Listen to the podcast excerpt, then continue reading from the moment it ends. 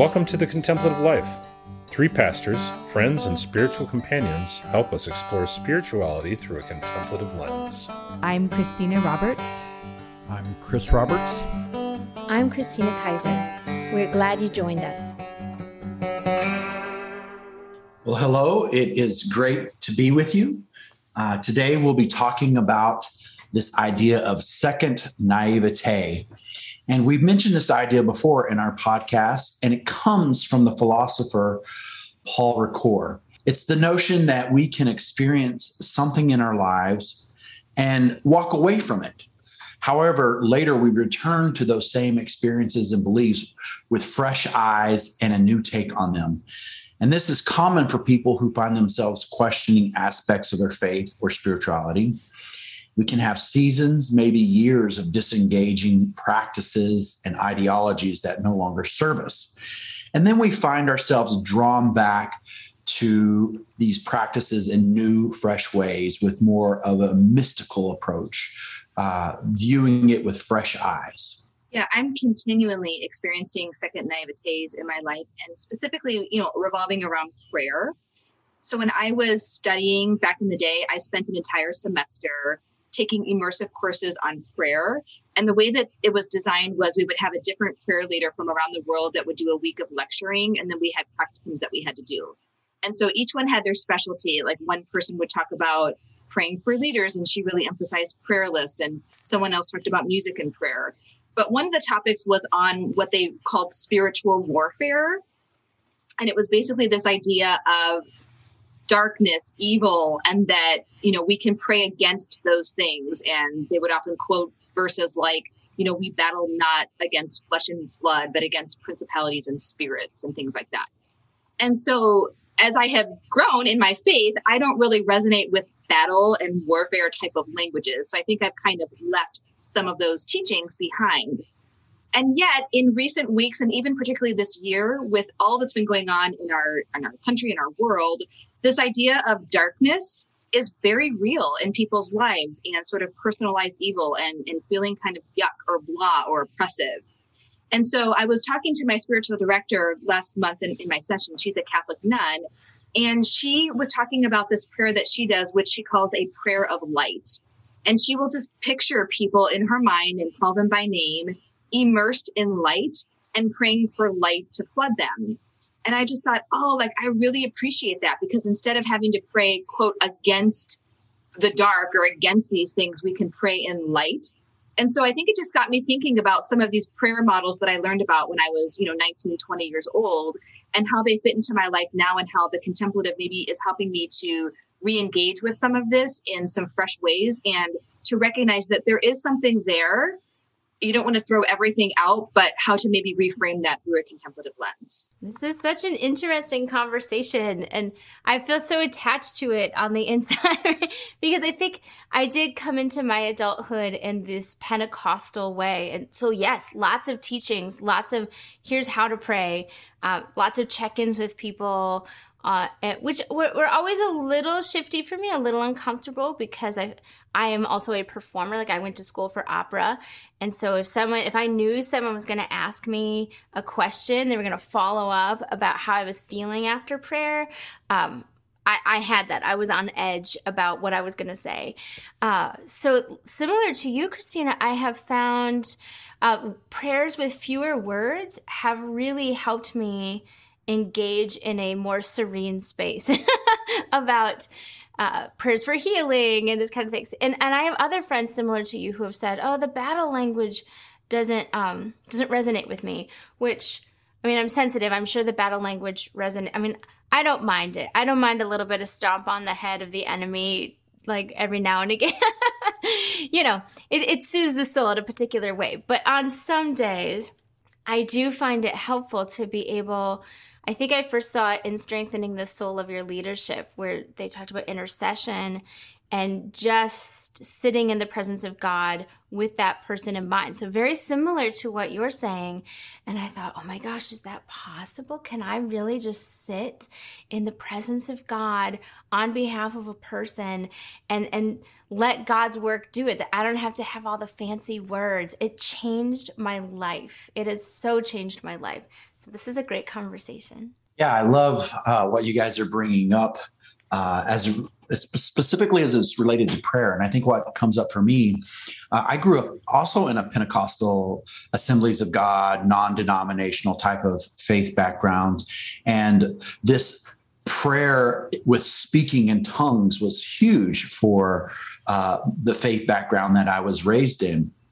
And so, uh, for those that don't know what speaking in tongues is, you know, it's taken from the book of Acts where, you know, they spoke in tongues and it's this groaning and utterings. And so, you know, my faith tradition, people who would speak in tongues were like super spiritual. They had a lot of faith. You know, they were stringing these incoherent sentences together and now i don't doubt that god would would see their heart and what what it is that they're saying or you know, like some sort of communication between them and God took place, uh, because I think my view of God has expanded that He can encompass that. But I think one of the things that I've been returning to this whole notion of whenever we feel something so deeply or something in our life is happening and we just don't have words for it, this idea of groaning, of letting out this like help or be with me I think I've talked on the podcast before about prayer beads, and I've been using prayer beads as because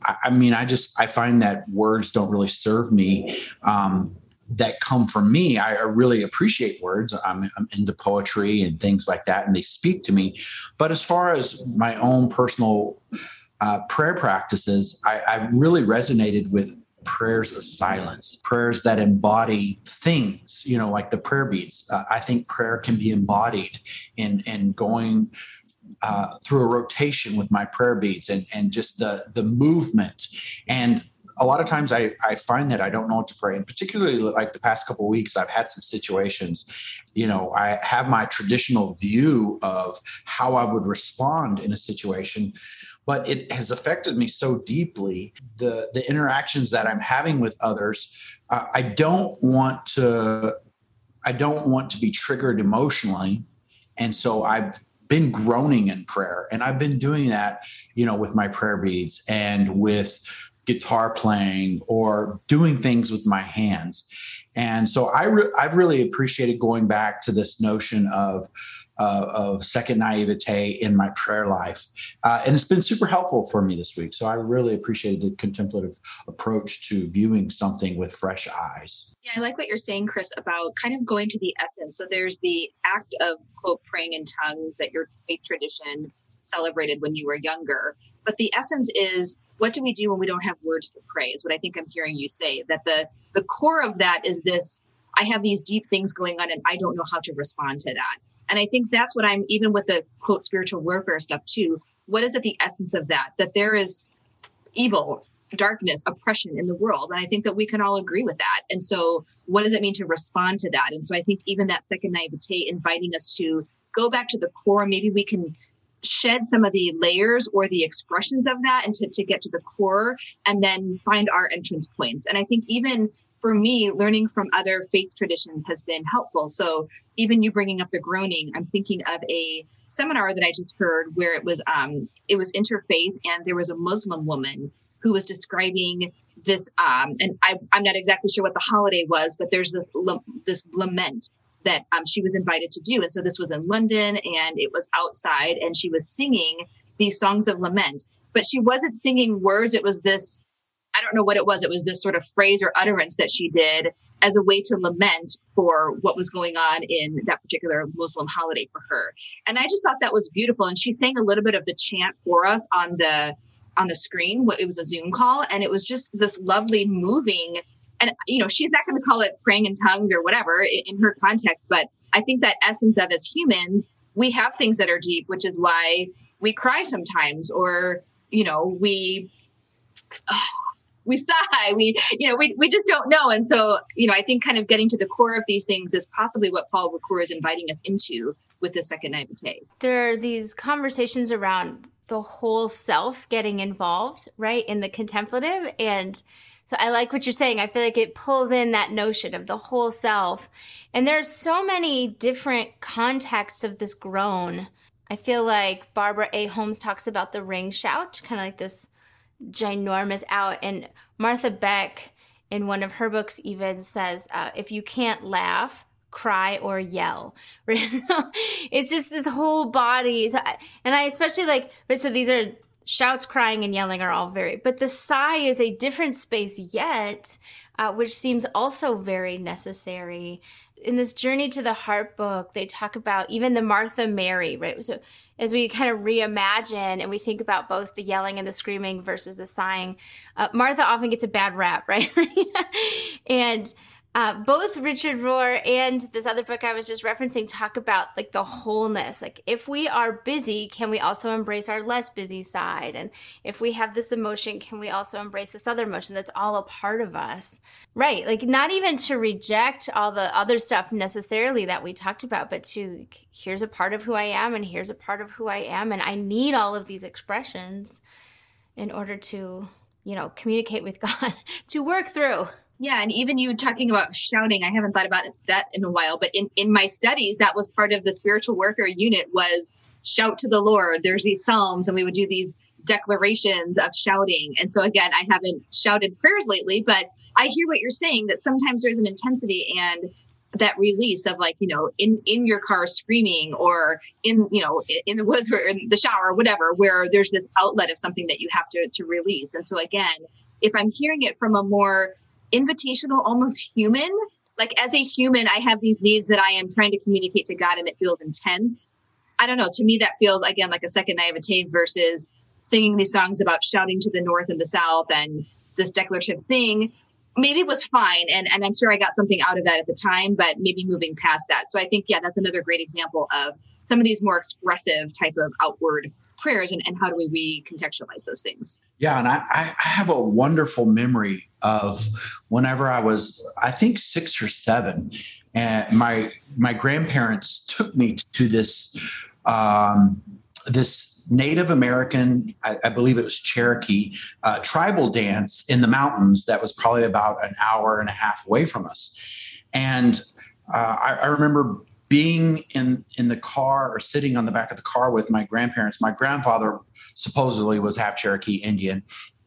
And uh, you know i'm sitting on this uh, on the back of the car with my grandparents and i'm watching this tribal dance happen um, you know and they're in their traditional uh, outfits and and they're dancing around in the circle and there's these noises you know they're I, I don't know if it's their language but uh, i mean for for dumbing it down, you know, hoya, hoya, hoya, hoya, you know, the, the, thing that you hear on television. I was, you know, brought up on westerns and I'm like, I'm, I'm, I'm, I'm seeing it in television shows and I'm actually seeing it in real life. But I can, I can, I can remember an overwhelming sense of like a uh, like having a spiritual encounter at this at this tribal war dance and it was a it was a good spiritual like i felt like wow these people are um these people are interacting with each other and they're interacting with with the divine in a way that's drawing me into uh, the prayers that they're praying. And uh, i thought that was a, a, wonderful experience and i'm so glad that we're having this conversation because i don't know that i've thought about that in you know 30 or 40 years uh, but I'm also like struck by this whole idea of evil, right? I, I, think growing up in a culture where we can explain away everything, I, I think returning to not saying that there are demons or spirits behind everything but you know like i've i've really come into contact with a lot of young people that are that are experiencing darkness in their mind right these these thoughts of am I good enough? Uh, am I going to be loved? Am I going to be welcome? You know, I've I've really seen this play out over the past month, and I, I believe that's darkness. And you know, it, it could be uh, it could be in the music they're, they're listening to. It could be in books that they're reading. It could be in certain websites that they're searching. But I think I've also thought about okay returning to this notion of evil or darkness uh, in, a fresh way. Um, that, that's been helpful for my life uh, over the past couple of weeks. So I've really appreciated this conversation with you guys today.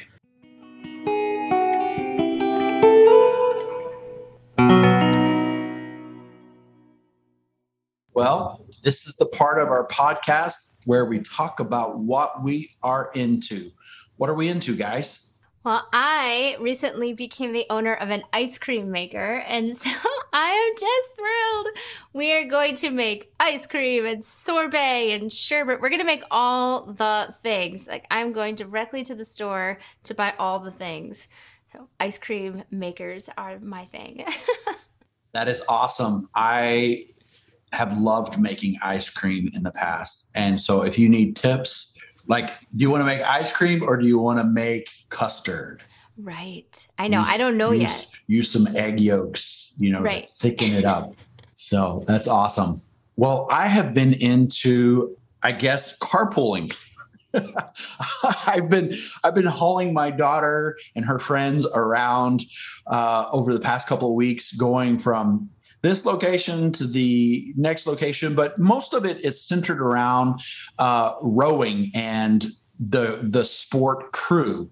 And so they've been going out on the lake, and I've been a parent that's been helping them put this. It looks like a Viking longboat, but it's an eight-person uh, boat that they they use for crew. It takes about twelve of us to get it out onto the water, and then they go out for like it takes longer to get the boat on the water than I think that they're actually out in the water.